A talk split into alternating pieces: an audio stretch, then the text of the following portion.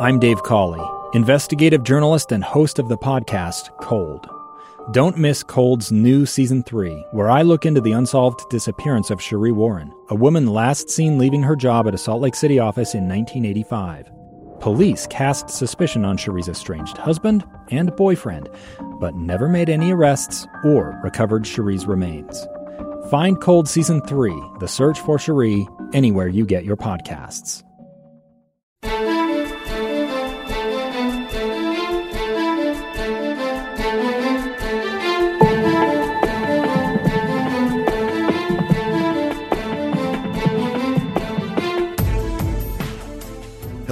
And welcome to the Loudmouth Project's Voices of Reason. I'm Jason Lee, along with Amy Donaldson. Today, we are joined by Kael Weston. He has a long and very interesting resume. Former State Department operative working extensively in Iraq and Afghanistan, and he's also a former congressional candidate and author of The Mirror Test America's War in Iraq and Afghanistan. You've done a lot. Yeah, and I've got the gray hair and wrinkles now to prove it. I That's a pretty good looking head of hair you got over there. I'm just throwing that out Yeah, there. but but most of us get the gray hair and wrinkles and don't have all the things you have to show for Right, it. right. Um, I would you just tell us like a little bit about your experience with the State Department and sort of what led you to um, to decide to write a book about that experience? Sure. So, you know, rewind to September 11, 2001. Uh, I was in government at the time, but I think none of us envisioned that uh, the last 20 years would be Get a little uh, closer to Mike, please. the last 20 years would be uh, war, uh, particularly for our military.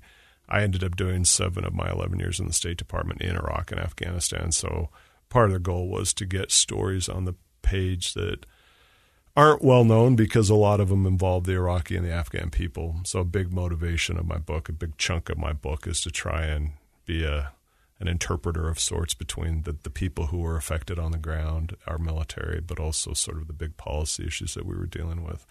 And I was ready to write. I wanted to get back west. I missed Utah. I'm from Utah. Enjoy the mountains and the deserts, and so decided to try and get a book agent. Got a book agent. Got a great editor. Got a great publisher who pretty much allowed me to try and write as many stories as I could, um, and get it get it published. And luckily, it it did. What was your purpose? Like, what did you want to come from the book?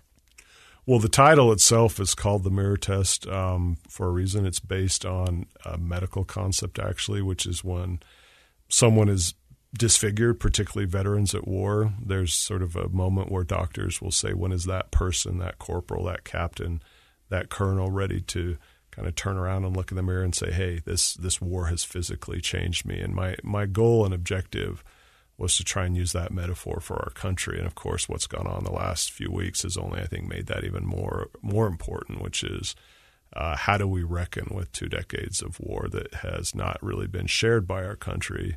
My dad and uncles were in Vietnam, and we had a draft at that time. So I think the kitchen table conversations during Vietnam were very different than they have been in the last two decades. So the book was my attempt to uh, make sure that the Iraqi and the Afghan stories were shared and also to challenge the reader to say, hey, what are some of the things that we might see if we look into that mirror, which is pretty broken right now? So, what's the last couple weeks been like for you watching the war in Afghanistan come to an end? It's been tough. Uh, It's been very hard for all of us who um, spent time in Afghanistan. Uh, for you Utahns out there, Afghanistan is an amazingly beautiful country, um, very resilient people. It reminds me a lot, actually, of the West, except for the Taliban and the bombs. but it's been it's been heart wrenching. It's been uh, disappointing. It's been painful. Whether you know my friends who of mine who were in the military, I was civilian in the State Department. All of us who had a role over there uh, looked at what was going on and saw the human tragedy in real time, and also felt helpless at the same time. There's not much we could do, even if we tried. Uh, we tried to get people out, and a group I worked with, we've got about 20 families and 58 Afghans out, but more more people were left behind. That's so. That's kind of the issue here, right? You know, we sit over here, and unless you have a family member who's in the military, it, it doesn't necessarily resonate. Uh, like you said, when we talk about Vietnam, it was something the entire country dealt with. Whereas I feel like if you were in America, you could kind of have never been touched by the Iraq and uh, Afghanistan conflicts. You know, you you you didn't go there. There was nothing here. There wasn't this uh, enormous effort to have us all kind of galvanized behind this one uh, this one goal. Uh, so, do you think that's part of what we are experiencing now when the people on the ground, us, uh, we don't have the empathy for these people because uh, the the Afghans who want to come here because literally right now they are this is life and death for them. This if, if they don't get to leave, they will be massacred. Yeah, those are good points. I think the context of wars that have been fought by a very narrow slice of our country, the military, four tours, five tours. I did seven years, which was unusual, but hadn't planned to be over there for seven years, but also didn't want to leave and hand off to the next State Department person and say, hey, get to know Fallujah, get to know Helmand. So I think that um, you know, there were two big wars that happened early on, and Iraq, in my view, had nothing to do with 9 11, whereas Afghanistan did. And then I think all governments that we've had pretty much wanted us to go shopping. Uh, for a long time, it was Walmart. Now it's we're Amazoning ourselves into oblivion. But that's, I think, easier for any government uh, to have the American people do because if your kids are deployed and you know your high school friends are getting blown up in Iraq or Afghanistan. It changes the politics of I think foreign policy.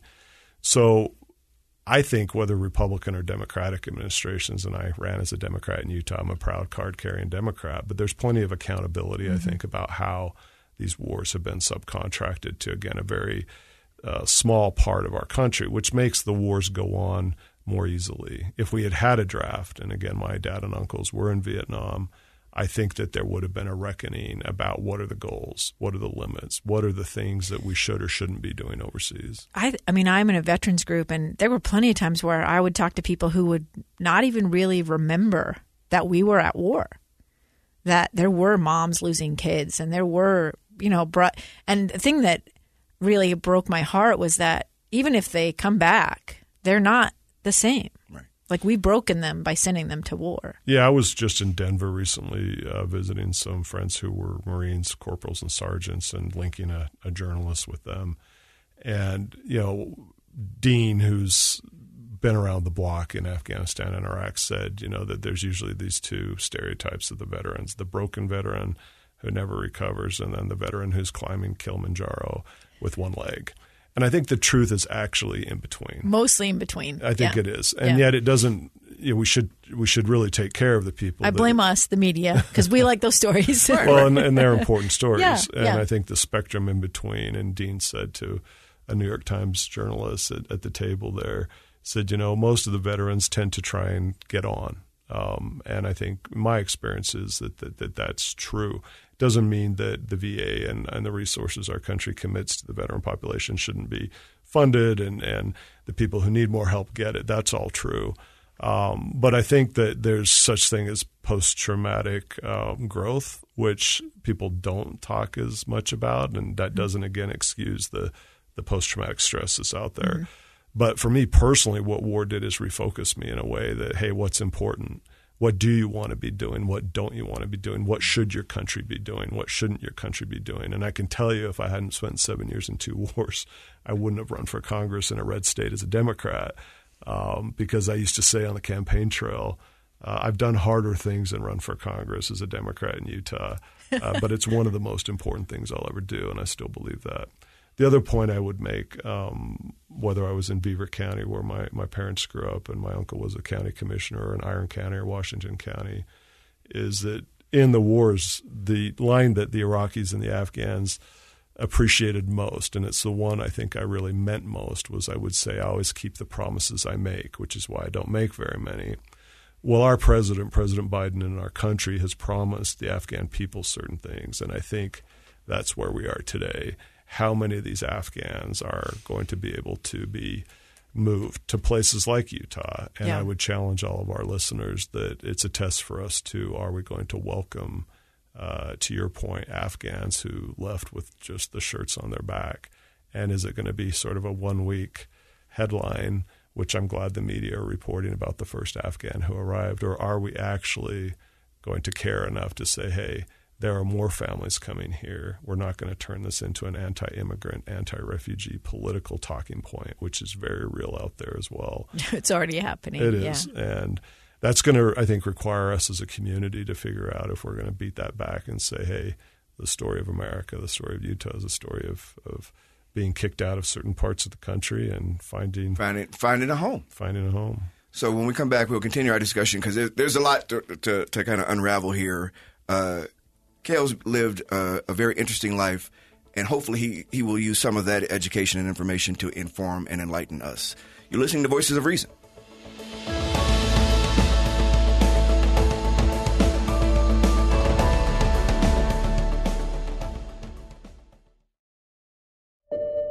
I'm Dave Cawley, investigative journalist and host of the podcast Cold. In October of 1985, a woman named Sheree Warren left work at a busy Salt Lake City office to meet her estranged husband at a downtown auto dealership. She never made it home. Sheree's car surfaced weeks later in Las Vegas. In the parking lot of a hotel casino. No one knows how it got there. Strange. It was strange. Both Sheree's estranged husband and her boyfriend raised suspicion for investigators. I kind of thought that he might have done something. But no arrests were ever made. In Cold Season 3, we dig into double lives, make new connections in the case, and examine the difficulty raised by reasonable doubt. We want answers just as much as anyone else. They have creeps like that now, too, so nothing's changed. That's the new Cold Season 3 The Search for Sheree, now available anywhere you get your podcasts.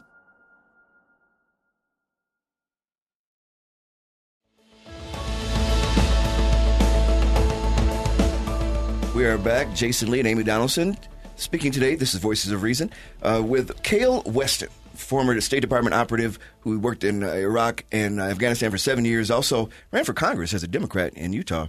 Not an easy task. Also, the author of the Mirror Test: America's War in Iraq and Afghanistan. You know, uh, we were talking kind of offline.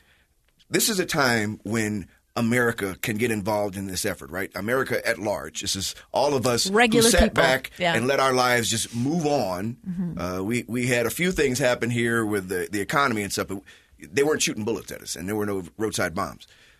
But now there are thousands, tens of thousands, and I say hundreds of thousands of in, uh, potential uh, new immigrants that would like to leave their war torn country, war torn that we helped create. By the way, Mm-hmm. this yeah. is this is our responsibility, mm-hmm. uh, and and want to come here, and they they would be from Afghanistan, and and we've seen just these crazy photos of the uh, Kabul airport where people are hanging off. Um, of uh, the the wheels Yeah, of the can't- planes yeah. leaving, and they're doing all they can just to stuff themselves. This is, you know, uh, what the huddled masses yearning to yeah. be free. This is sort of epitomizing This that, is right? that, right? Yeah. I mean, and honestly, as I'm watching this unfold, when sort of, I don't know, when things just went sideways completely, because I thought this evacuation was happening really months ago. I thought it began, uh, you know, basically after the agreement with the Taliban under President Trump, but it, I didn't even know that they weren't even processing special immigrant visas until President Biden got into office. So those are political questions that I have no. I just didn't want people to be killed or, or hurt on their way to the airport. But I noticed you on follow you on social media, and I noticed you um, tweeting about people reaching out to you. And I wondered, and that's a unique thing that doesn't happen to regular people. What was that like for you to have people specifically reaching out to you saying, "Can you help us?" Sure. Um, you know, when you spend seven years in two wars, three of those years were in Afghanistan, you get to know the people. So when they started to, to really panic and be, be genuinely afraid that, hey, the Taliban are at the gates and now they're through the gates, they reached out to all of us who had worked with them. So I was one of a number of Americans who were getting the SOSs at midnight or the, the emails or you know various ways. And what happened is there was a large informal network that kind of got established and sto- good stories have been written about this. But of course the limit is is that I'm reading Twitter accounts and my email from half a world away and that was hard because when I was in the government I was able to get a lot done and now I'm a former candidate writer teacher all those other titles but not in the system but I knew pretty quickly that our, our visa pipeline was not going to be able to handle the, the flood that was coming. And like you say, Amy, there's plenty of reasons why um, the Trump administration intentionally cut off the, the visa program. I think the Biden team was caught unaware in a big way. Uh, they had the president of Afghanistan say, "Don't start pulling people out, or it will look like yeah, you're giving that up I on didn't the country." understand that. Don't evacuate people because it will upset the Taliban. Yeah, so I there's like, there's bipartisan Yeah. accountability. It's not just one party, and I think one day we need to look back and see how badly this was handled by multiple uh, parts of our government over time. But at the t- at the immediate time, it was how do you help people, and so I think it literally became trying to link people up as best you can. And some of the people who got out, it really came down to luck. You were you were deadly unlucky if you were there the day the the bomb exploded, and you know we had our own Utah Marine killed there, Mhm. um, and you were lucky if the Marine grabbed you and pulled you in.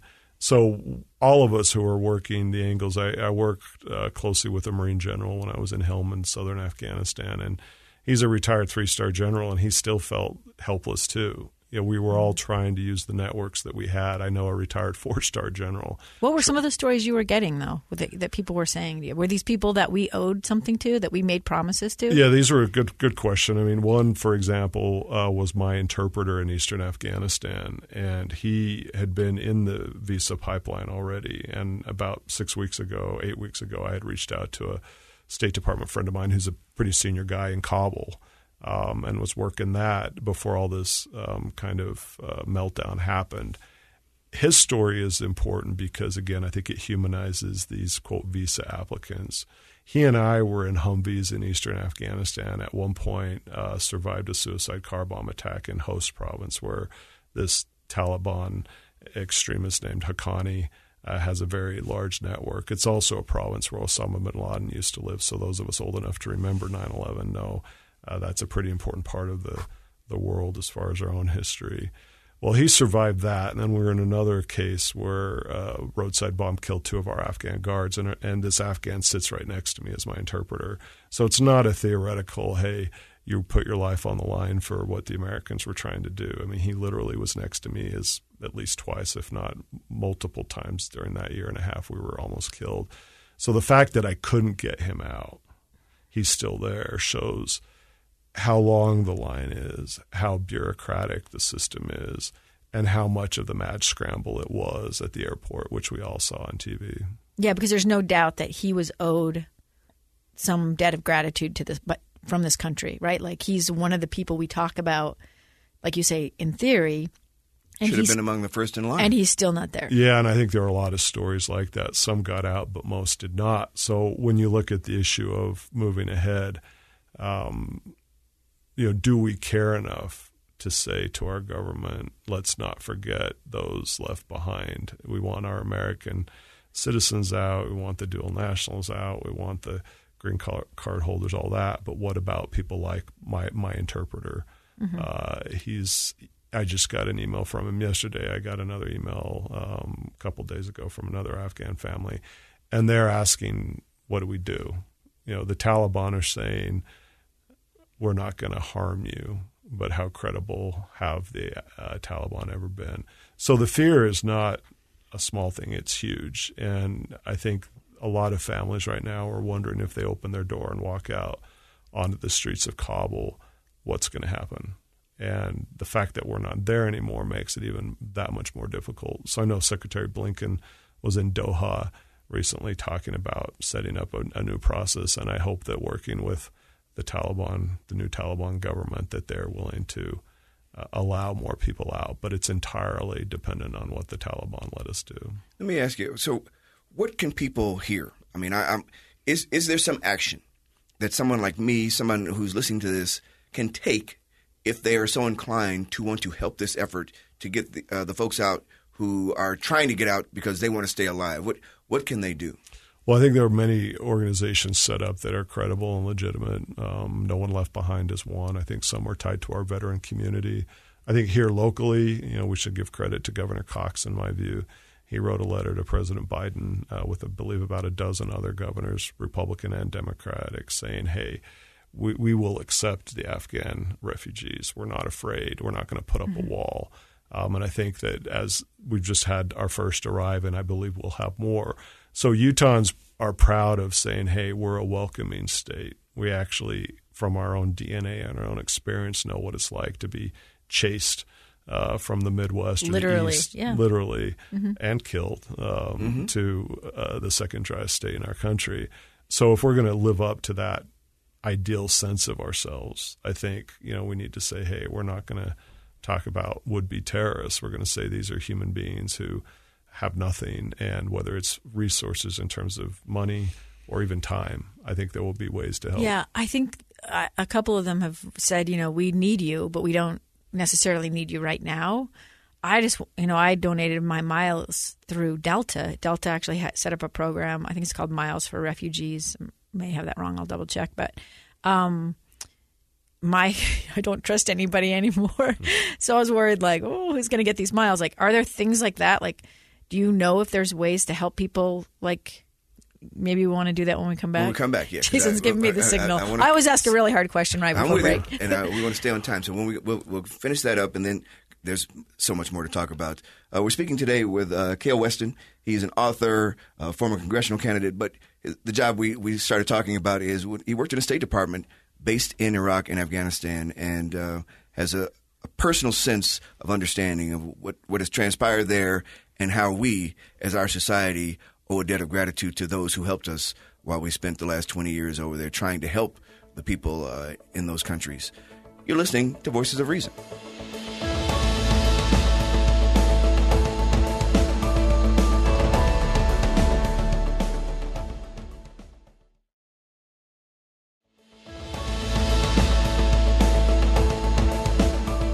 We are back. Jason Lee, Amy Donaldson, speaking today with Kael Weston, former uh, State Department operative who worked in uh, Iraq and Afghanistan. He's also been an author and a former congressional candidate. Uh, we were talking in the last segment about what people can do to kind of help uh, yeah. this transition for folks who are trying to get from Afghanistan into America.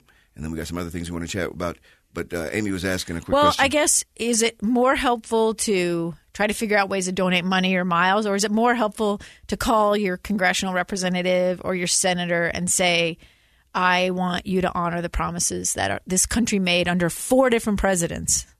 That's a good point. I would say both. Okay. Now's the time for all of the above. Okay. Including your time, and I think including you know writing those old-fashioned letters to the editor, because oh. I think a lot of what we're dealing with is a sense in our country of are we a country of walls, drawbridges, or bridges? Um, mm. And I think that this is going to be a test of that. It's not to criticize anyone's personal politics, but I think mm.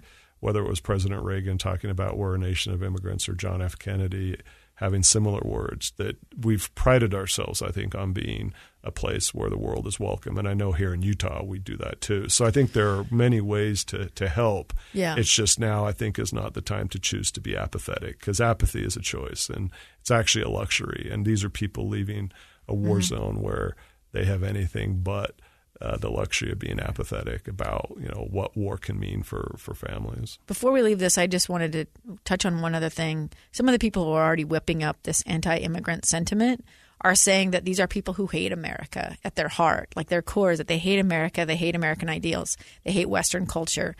I have found this to be absolutely fiction. And I, I mean, I don't have the experience you have. Anything. We want to, but I know people who've immigrated. One of my favorite restaurants was an Afghan uh, Afghan restaurant, and uh, there's still an amazing Afghan kitchen on Main Street. If yeah, you're hungry, it's amazing. I, I took but, my but, students there. But no, but I, I, I have just talked to them. Like they, they're. I believe what Trevor Noah said one time, and that is that America is the only country that is also an ideal and there you don't know that that fire burns in someone who's never stepped foot here. Right. Let me let me tell you a story. Yeah. I think that addresses that uh, important point. Uh, does anyone remember when Neil Armstrong passed away? Yes. So it was 2012, I believe. Yeah. The only email I got, or the only message I got from anyone, was from a young Afghan medical doctor living in the province that we just bombed, uh, Nangarhar Jalalabad. And I've put it in some of my own writing. I put it in my book, and I won't do justice to it, but it was unfiltered English. And he said he was so sad about the passing of Nail, N A I L, Armstrong. And at the end, he says that that story and the astronauts going to the moon proved that nothing is impassable. And he spelled it I M P A S S A B L E. And what I think that speaks to is that immigrants and people who have been through the worst in life uh, sometimes can remind us what we take for granted every day of the week. So my experience with Afghans and the people coming over here, that they will be probably the hardest working new Americans. Mm-hmm. They will probably be the most grateful new Americans. And they will be among us, and we'll learn a lot from them. It sounds like the story of most every immigrant group who Yeah. has ever come here. Do you know They half always of the bring four- their best because they are trying to show you how important this is to them, how much they are grateful to be here, and how much they want to contribute. Yeah, I read a statistic. Um, I'm working on, on an op-ed actually for the Deseret News with my 94 year old Rotarian friend and John Zacchio. Hi, John. I'll make sure you hear this link.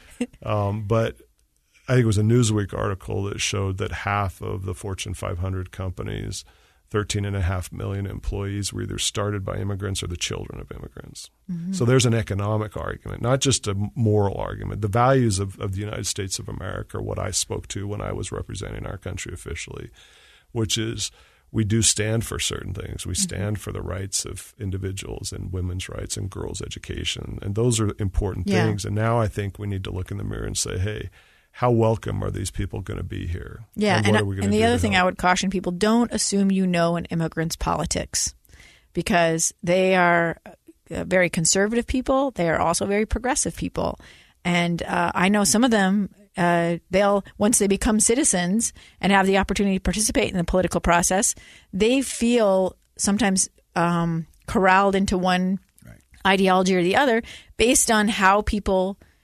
support their you know them them and their people you know the people who have come here and who are trying to build lives because you you need opportunity and whoever said it's all about the money it's all you know it's economy economy economy got it right and if you make an a, a welcoming environment and opportunity, you'll see they are just as di- diverse in their political ideology as anybody else, any other group. And so I just want to throw that out there.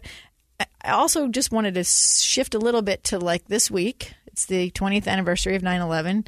I started the uh, Apple TV um, Documentary. documentary and I had to shut it down because I got too emotional. but I, I mean, do you have some thoughts on sort of this 20 years and we're just barely seeing this exit? I mean, I am old enough to remember the mission accomplished thing and thinking, wait, wait, wait, don't do this. This is going to get people killed and this is going to give people a false sense of security. Yeah, no, I have a, a lot uh, of views on this. I'll try and keep it to two minutes and two seconds, as Chuck Woolery used to say. Um, you know, I look at how Here we go.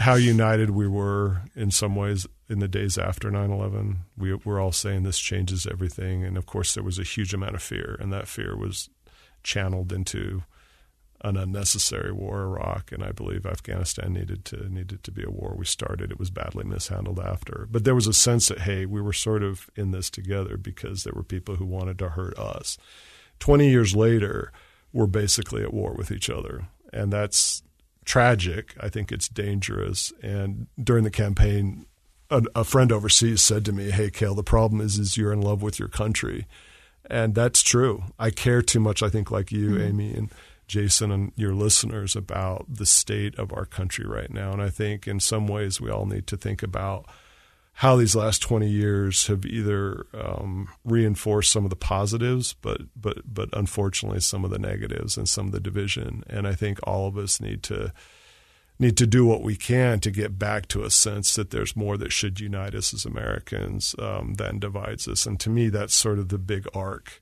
from a sense of unity, but also based on fear, fear of terrorism, fear of anthrax, Well- to basically Red versus Blue America or maskers and anti-maskers. And I'm more worried about that division at home, actually. And I was hmm. almost killed in eastern Afghanistan than I am about terrorism overseas. And we could probably talk a while about that.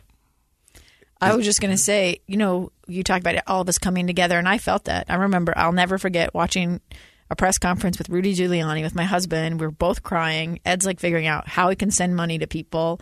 We're watching people put, you know, pictures up of missing relatives, and and just talking to everyone about how galvanizing this was. Then I remember reading about a woman being beaten in Texas because she was Muslim. And I thought, you know what? It wasn't. It. We all didn't pull together. You know, there were people we excluded. That's a good point. And the fear also did hurt some people. And I remember them, uh, you know, there was a lot of vandalism and, and um, terrorism that domestic terrorism that was perpetrated against Muslim Americans. Yeah, the fear of the other. Uh, but but I think you're right. And what Yeah. was different is our leaders said that's not good. Yes. let's not do that. Yeah. President George W. Bush said we're better than that. I think unfortunately today that division has become political. Exactly. I mean that that that's to me. I saw us recognizing it and saying, "Oh, we don't want to be these people," and trying to figure that out. But then I saw, you know, I, I'll never forget John McCain, a personal hero of mine, telling that woman at a at a town hall that President Obama, you know, he was not president then, Senator. Obama then, that he was not a Muslim, that he was a good person. And he, was wouldn't a- let him say. Let her say. He took he, the microphone. he took from the her. microphone from her and he said that's not true. He's a good father. He's a good husband. And as Colin Powell said, well, what if he was a Muslim? What's wrong with that? Exactly. But that I mean I think there you're right. I am in love with this country and I have just tried really hard lately to see those warts, but oh, it's a painful painful thing. When we come back, we're going to continue this discussion because this is. I remember 20 years ago. You remember being able to go to the um, the gate and meet your uh, people at the airport? oh, yeah. I, th- there are people here listening to this forgot about it, and then there's You those used to not to have to even heard. disrobe, right? There- you used to a be able to keep your thing. This- clothes on. this- TSA was not a thing 20 years ago. Uh, speaking today with uh, Kael Weston about uh, what's going on in our world, starting in Iraq and Afghanistan, and how it's coming to America now because we are now going to have to deal with the aftermath here on our soil. You're listening to Voices of Reason.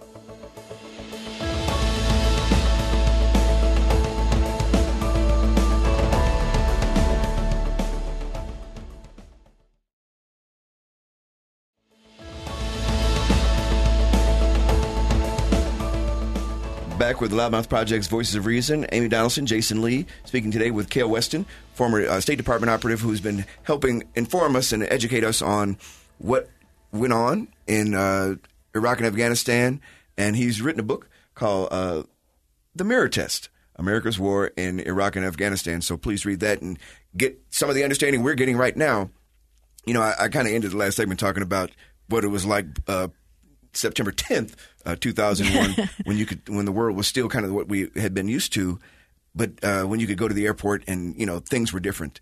And today, we we deal with some other things. We we've we were galvanized initially from uh, the act, of terrorism that happened on 9/11, but since then, there's been this in, increasing creepiness to uh, creeping to division, and we are at this kind of polar opposite thing now. And and to be honest with you, I, I worry more about that ongoing than I do uh, the terrorism because we all can kind of you know wrap our minds about, around trying to you know work at stopping that, but how do we work to stop the division between us as Americans uh, and and you know this whole idea about united we stand? We got to get closer to that united because right now. Uh, we're, we're allowing the, the opposite ends on the left and the right to divide us in a way that is poisoning us. What what is this anniversary like for you? For someone who spent so much time there, is it especially where we're at right now, politically and with the Afghan sort of uh, just the. I mean, I, it's funny to me. Depending on who you talk to, it was a major success or it was a terrible disaster. And I think if we left people behind that we owed something to, it was a terrible disaster. And the fact that thirteen um, young people lost their lives, to me, that did not go well. We can't call that a success. So, what is it like for you to approach this anniversary almost simultaneously with this, you know, the end of the war and this kind of unraveling? Yeah, it's a it's a very heavy time. I think uh, unquestionably, I think that you know you can't help but think about the Marines I knew, the service members who lost their lives. In the end of my book, I basically take the words of friends and family and just put it on the page because I wanted potentially our policy people to understand that the policy should match the sacrifice because the sacrifice will always be there, but does the policy match that? And then, of course, there's the the wars that go on for the people uh, like the Afghans. I teach a class to Marines uh, at Quantico. It's online now, and it's uh, home fronts as war fronts, the civilian experience in war. So my goal there again is to show that we always at one level knew we would go home, whether State Department like me or our military, but they don't again have that choice. So I think it's a heavy time. I think it's, uh, as you mentioned, Jason, a very divided time, which makes Mm-hmm. me just fundamentally sad. I mean, we're all in love with our country at some level, Yeah. and breaking up is very hard to do. and s- at at some, Telling our con- we you need counseling, sir. yeah, I Just just the entire country. Is that, is that a possibility? I just want our country to live up to the best that we represent. I still Yeah. think there's again the the young Afghan looking up at the same moon that we all look up Yeah. at. He's got now drones between him and the moon. Um, but there's still this sense of possibility in our country. I think it was Jim Mattis, uh, President Mm-hmm. Trump's Secretary of Defense, and a quite well-known retired. Mike retired Mattis. No. Is that is it Jim Mattis? Jim. Yeah, Jim. Uh, Mad Dog. Mad Dog? Mad Dog yeah, Mattis. okay. Yeah. Yeah, Yeah, Jim. Um, and he used to say we're a country that can inspire, not just intimidate. And I think that uh, the challenge moving forward after the last two decades is uh, are we going to find it in ourselves, you know, Lincoln's better angels, to continue to be a, a world leader that people want to follow and that inspires people? I still think there's a lot of that inspiration that can come out, but it's been clouded by to your point, fear, pointing fingers, saying "stay Yeah. away," um, a lot of self-absorption. I think I think I wish, I, I wish we think listened to those politically- generals a lot more. Yeah. they they have a lot of wisdom that we we kind of gloss over. I feel like.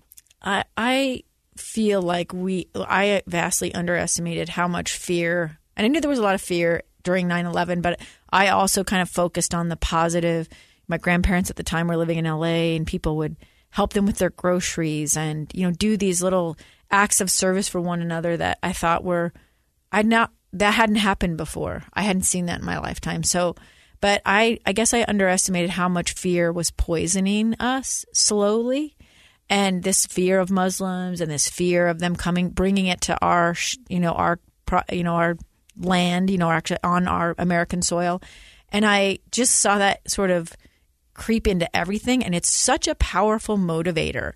Is there anyone do you see in the political universe, either locally or nationally, that um, that's using this pos- like aspirational ideas to motivate people and to galvanize people because all I see from most leaders is be afraid of them, be afraid of that, be afraid of this, do this, or they will take over that.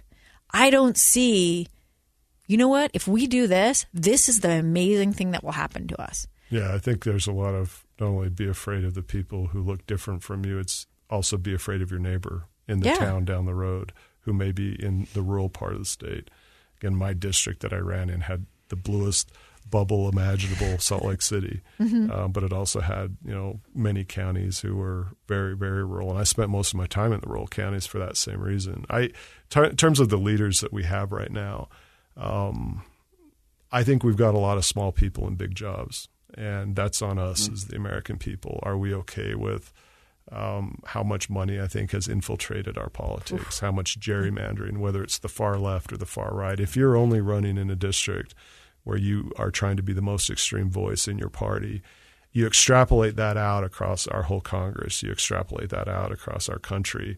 And I think we kind of are at a breaking point institutionally on some things. I still believe, however, comma, however, um, that there will probably be some of these veterans who come back from the wars who hopefully will speak to the better angels, who will say, hey, we don't need to repeat that. We don't need to be afraid not only of people who look different than we do. And Utah's now a quarter non-white. I'm, I'm, I think that's a good thing. That shouldn't be something that we're afraid of. There are other people in politics who want to say, be afraid of that. Um, but I think our best leaders historically, and you can go all the way back to Abraham Lincoln uh, through JFK, FDR, uh, Reagan, they they did try and make us a better person by their politics. And now I think we've got some people who uh, play the opposite. I, I I'm going to disagree with you. I'm going to I'm going to agree that they did have some moments of that, Yeah. but they also did some real divi- dividing. Two minutes. I mean, FDR interned Japanese citizens, Sure. right, and people anyone of Japanese descent. Um, Ronald Reagan participated in the Southern Strategy, Yeah. you know, with gusto, um, and Iran Contra. Need we go there? Um, so I feel like I have always had to accept. Maybe it's because I one of my first memories of a news story. Someone asked us the other day, "Is Nixon resigning?" and I feel like this has defined my life. Right, that it's just been people I can't trust, and that are a mixture of you know good people who maybe got blindsided by money. I really think money is a poison, but I think power is a poison. Yeah. I watched what people are willing to do to stay adjacent to power, and I hmm. almost feel like it, it's a, a toxic thing that I don't want a part of. So, I guess kind of as we approach this 9/11, I mean, I've really been asking myself like how do I honor the best of the people who went there and searched for people, the firefighters who ran into that building, the police officers, the the clergy who were there. There was a clergy that I I, I read about extensively who he was killed uh, helping evacuate people. Um, how do I honor those people and that idea that we should take care? We are our brother's keeper. 30 seconds. How? Yeah, I think you get active locally. I mean, your your podcast is one example. I think for all of your listeners, it's you know, are you reading about these people? Are you studying you know what happened over there? It's easy not to. We've got our Amazon accounts and our Netflix accounts, and I think it takes a choice to actually understand the world, to to maybe go knock on the door of the neighbor that maybe disagrees with you politically, but maybe has a lot more in common than you realize. So I think that that local action is important. I think that showing that you care is important. Um, and again, that takes effort, whether it's financial or your time. The most valuable thing we can ever give is our time and how we choose to devote our time. Um, to the point of, I think, the best leaders, I, I do think far from perfect. There hmm. are those who try to make us less mean to each other. Yeah. And to me, that's sort of the bottom line. There's Should a have lot elected of, those guys. a lot of mean in our well, country. and those, and then nobody's perfect, and you're not going to agree with everybody. But I, I do think you're right that they're Yeah, like I- focus on the thing they're asking you to do that makes you a better person. And in my book, you know, I intentionally write about Topaz. My parents grew up in Melford, and I wanted people in the book to understand that war changes us at home. And the great liberal Earl Warren broke down and cried when he was asked, you know, when he was Attorney General, about the internment. You know, how could you allow it? And he knows, as the great liberal icon of the court, that was probably his biggest human failing was not to stand up and say this is wrong. The Supreme Court actually upheld that. Yeah, Correct. And if you want to read, you know, courage, read the the justice who uh, objected. I'm working on another book, and maybe I'll end with this. There's a Colorado governor, a Republican, who's no no one's ever heard of, um, and he lost his career because during that era, he stood up and said, "We're not we're not going to do this. This is wrong." And so there are stories of, I think, moral courage um, that cost people a lot. And the people who tend to win in politics are unfortunately the ones, to your point, who play the game or maybe are attracted to the wrong things. But I think it's on us as a country after 20 years and, and the two decades since 9 11 to take stock and to take a hard look at where we are and to say, hey, this could get worse. January 6th, in my view, is a preview if we're not careful. 9 11 was also a preview. We're lucky that there hasn't been another terrorist attack. But that's kind of the spectrum that we're on. Genuine threats overseas, but the ones we bring on ourselves. And there's plenty of accountability, I think, that we all have in making our country a better country in the next 20 years. Kael, thank you very much. Uh, this has been fascinating. Hey, join us again for the next episode of the Loudmouth Project's Voices of Reason. If you have any comments about the show, please contact us via email at voramed at gmail.com or at vorjasonl at gmail.com. You can also find us on Twitter at adonsports and at jasonlee1. What is your Twitter handle? Uh, Kael Weston. At Kael Weston. There you go. Uh, our show's Twitter handle is at, at VOR Podcast. Check out our Facebook page, and you can also find and subscribe to free episodes of our podcast on Google Podcasts, Apple Podcasts, or any of the places where you find interesting content. Be sure to review our show as well. It helps us grow our audience, and uh, we'd love to get your feedback. Until next time, along with Amy Donaldson, I'm Jason Lee. When you engage in passionate debate, do your best to keep your dialogue civil. Try to be the voice of reason.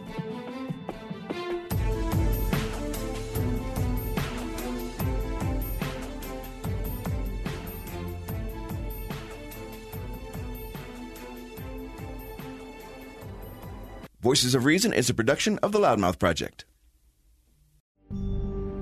A gun in the face. Then all of a sudden, they all kind of lined up. They pointed their guns at me. And this is the point where I thought, I'm going to die today. Started two years of horror for an American in Venezuela. They said, You need to give us your phone and get ready because you're coming with us. I'm Becky Bruce, and I spent a year researching and piecing together Josh and Tammy Holt's story about their ordeal in a notorious prison. That's when everything started to turn bad. We had another pound on the door. Boom, boom, boom. And there was the police once again. You can binge all of the episodes of Hope and Darkness on KSLPodcasts.com or wherever you get your podcasts.